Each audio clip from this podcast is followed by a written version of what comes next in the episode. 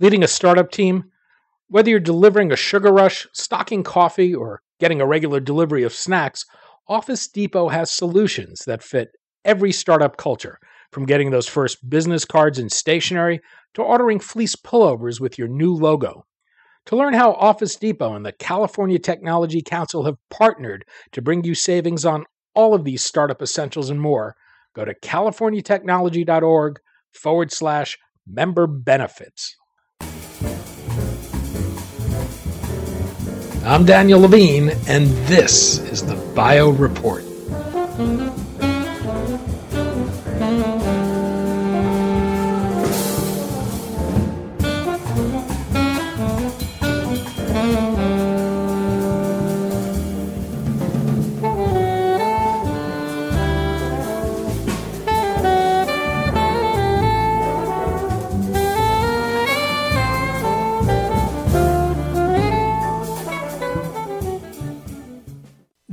Field of behavioral economics is premised on the fact that people are irrational.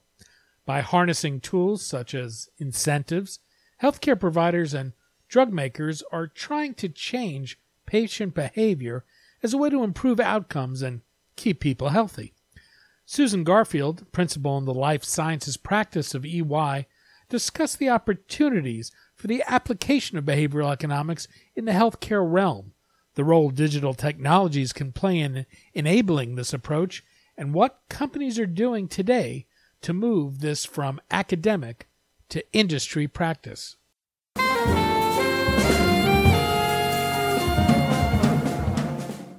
Susan, thanks for joining us. Yeah, great to be here.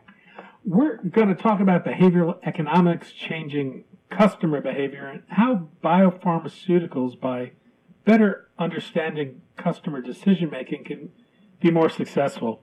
Behavioral economics has become popularized in, recent years through a number of books such as Freakonomics, and, and last year Richard Thaler won a, a Nobel Prize for his work. For people who may not be familiar with the field, what is behavioral economics? Yeah, I think the way to think about it is what makes people do the things that they do? What are the incentives that drive behavior and choices? And if we want to um, drive sustainable behavior change with things like smoking or eating well or taking your drugs when you're supposed to, what is it that we need to understand about human behavior and the incentives that drive it that meaningfully change health outcomes? So one of the reasons why behavioral science has become so popular is we we really need to motivate people to, to change in a more sustainable way than they past than they have in the past. Unlike traditional economics that's premised on people acting rationally, behavioral economics acknowledges that people are not rational. I think of Dan Ariely's book, Predictably Irrational, or how predictably can drug companies hope to influence behavior when people don't act rationally in their decision making? Well, one of the classic conundrums in, in healthcare is people consistently make decisions that aren't in their best interest as it relates to health outcomes. Think about the last time you went to dinner and you know that maybe you have a few pounds to lose, but you still ordered the steak and you still had dessert. Um, there's a lot of very comforting things that, that we do that aren't necessarily in our best interest. Um, and, and consistent with that, with a lot of healthcare interventions, it's not just about living well or making healthy choices. It's about doing things over and over again um, every day. And, and humans traditionally aren't very good at um, sustaining behavior over the long term. Um, so what, what I think pharmaceutical companies are, are learning is what are the predictable places that human um, weakness or or just or our, our traditional behavior comes in conflict with what are the best things that we should be doing for ourselves and how can we use interventions whether technical or behavioral or administrative to, to change those outcomes so the recent um, Nobel Prize kind of building on this concept of nudging people. How can we give them hints to do the right thing? And, and, and that's that's a lot of the backdrop of some of the interventions that companies, not just pharmaceuticals, are, are starting to leverage. Well, when you think of the opportunities for uh, applying behavioral economics to the healthcare arena, where do you think the the, the biggest opportunities are? Um, yeah, so I think one of the most commonly um, the places where many companies are starting is in chronic disease management, um, where you need to really think about how do you help people over the long term. So you're not trying to get someone to do something once. You're trying to get people to sustain behavior change, which is very, very difficult. So um, with diseases that are increasingly prevalent, like diabetes, heart disease, um, uh, behavioral economics as as a underpinning of long-term behavior change and incentive-based interventions can be very, very powerful. Um, I think another area that we're seeing it play out is in the gamification of um, of a lot of healthcare uh, tools and um, applications, where you can really start develop to develop relationships with patients um, and and help educate them and incent them um, to do what they should be doing, whether it's taking their pills or checking in with their doctors or doing certain tests. And a lot of the, the gaming tools that are making this more fun um, and more sustainable are, are, are based on, on what we know about people's behaviors and preferences for incentives and interactions and um, immediate gratification and support, uh, feedback loops, etc. One of the complexities that drug companies face in trying to influence c- customer decision making is that in most cases, the person prescribing a drug and the person paying for the drug is not the person using the drug. How does this complicate the use of behavioral economics when the end user may be somewhat disconnected from cost and may have no choice about whether a, a particular drug is prescribed? Yeah, it's a great question, and that's been traditionally the challenge in, in paying for um, a lot of preventive services in the U.S. healthcare system and also kind of systematically funding some of these tools that are really oriented um, at, at the patient level. And I think there's a growing understanding among payers and providers that population health management is going to have to incorporate many of these tools to succeed, that just paying for drugs on their own isn't the way to um, move the needle meaningfully on a lot of these chronic diseases.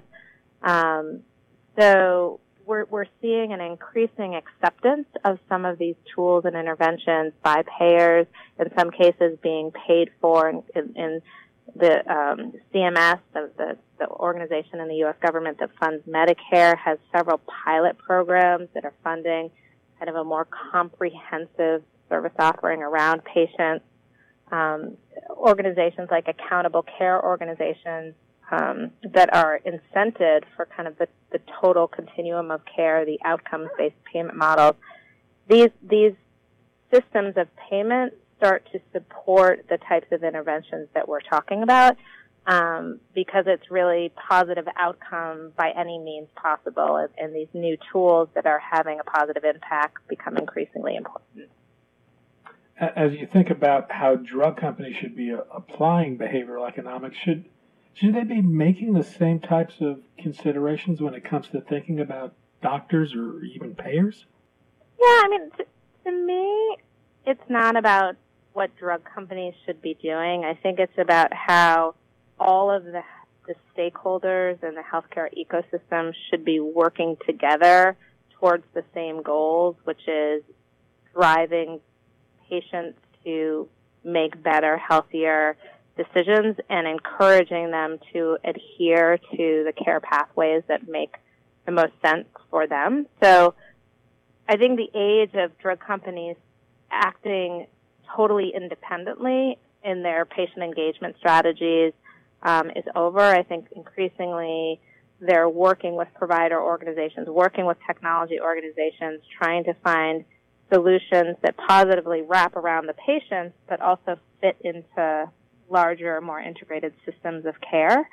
Um, so to that degree, how drug companies think is, is similar to how health systems should think and how payers should think, which is, you know, how can we leverage both the behavioral economic theory, but also the new technical and, and analytic tools to to support the types of behavior we want, and how can we measure um, the the outcomes so that we can create learning systems that can continually improve outcomes, experience, and cost. So, if you think about chronic disease or something like, say, diabetes, where compliance mm-hmm. is critical, are you seeing any examples of drug makers and providers working together to improve compliance so they can avoid more costly outcomes? Yeah, I think there's a lot of really good examples of collaboration um, in the marketplace today. So um, there's some that are, are relatively simple um, around value-based payment models where companies are bringing innovations to patients and, and, and payers are kind of paying for them when they work as opposed to paying for, for a drug across the board. And these types of, of coverage models or payment models um, encourage kind of a faster adoption of new technologies. Um, but in other cases, there's some co-collaboration um, which which helps manufacturers and provider groups work together. So we see a lot of innovation at integrated delivery networks who are both providers and payers. So they manage and control patient populations, but also bear the burden of the costs. And so they become very receptive to these types of tools that can positively impact patient behavior and, and drive good outcomes. So those are organizations like Kaiser and Geisinger Health and, and, and Intermountain places where they, I think, are driving a lot of in, innovation in how they're um, using technology and data to inform patient decision making and behaviors. Well, what role do you think new technology, this new series of digital health technologies, will help transform and enable behavioral economic adoption the way providers and, and drug companies try to change patient behavior? I think technology is really what's going to turn it from, from theory to practice and make sure that it becomes diffuse across the population. So the, the, the, the tools we have now to engage with patients at a very personal level are, are, are increasingly widespread. And, and you think about the smartphone as this omnipresent mobile interface um, that allows us to, to really become a, a partner with a patient in their own healthcare management. And so I think the technology enabled by smartphones and digital um, applications with the backdrop of, of huge data storage systems and data aggregators are, are really helping to take some of the theories, which is based on on on learning people's patterns of behavior, um, intervening at appropriate times, offering incentives for change, and um, not considering failure as universal, but as an opportunity for for ongoing micro changes to that behavior to get to the outcome that you want.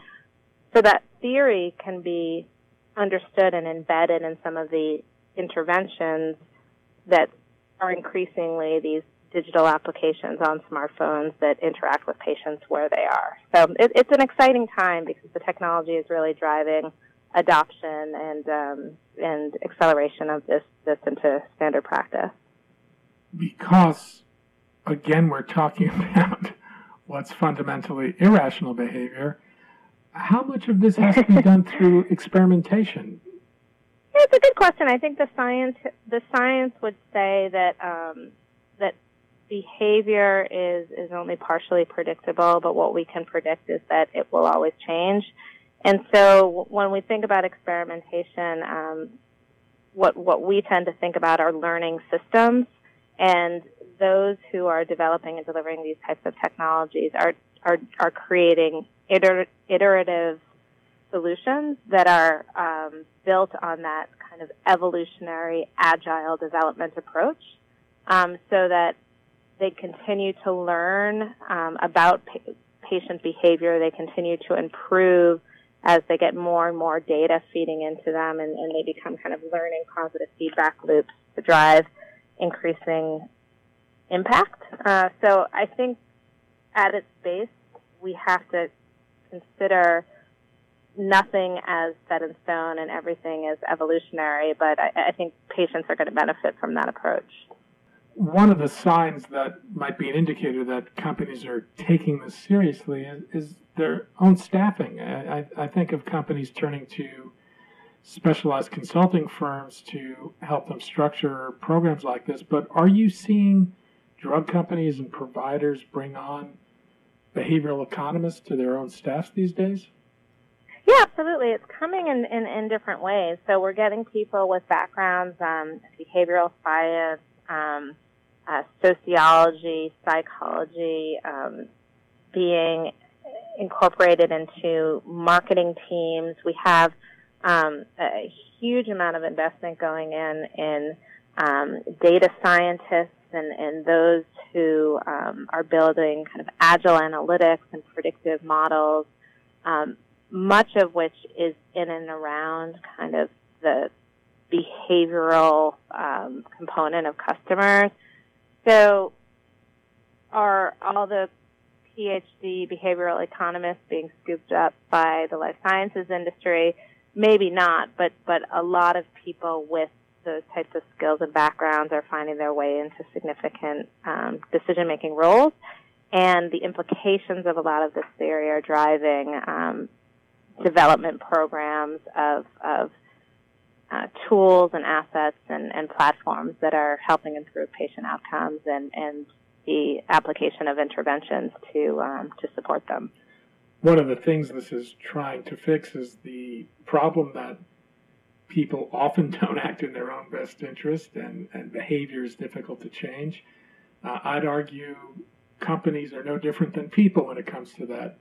Earlier, you, you touched on uh, changing business models and I'm wondering how how open the pharmaceutical industry is to moving away from a, a traditional model of, of selling medications to really providing services for healthy outcomes. Is is this where we're heading with this? And, and do you see collaborations with providers driving them in that direction? I think that's the direction we're moving towards overall. Um, the, the role of behavioral economics in that overall shift, I think, is, is, is a component. But I think overall, what we're seeing in terms of trends is greater collaboration across the payer, provider, innovator slash manufacturer continuum, and the need for all of those groups who each have different types of expertise and skills and data sets and tools um, to come together to create interoperable platforms of, of care and patient management and data sharing um, to drive meaningful change. So part of it is potentially a shift towards paying for outcomes. Part of it is driving a more personalized care experience. So we're, we're getting people the right interventions at the right time with the right types of support to make them effective for them. Um, and I think part of it is a greater sense of connectivity around healthcare. So it doesn't exist in, in a healthcare vac- vacuum, but is more integrated with people's lives and communities um, so that these interventions have a greater chance of, of succeeding um, through a broader support network. And so all of those things I think come together um, in, in, in painting a picture of what the future of healthcare looks like.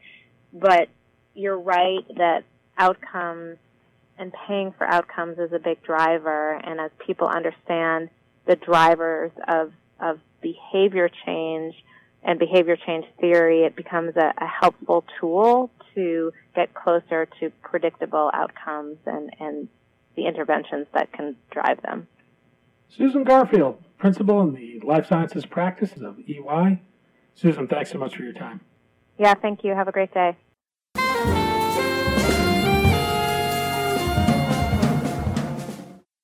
Thanks for listening.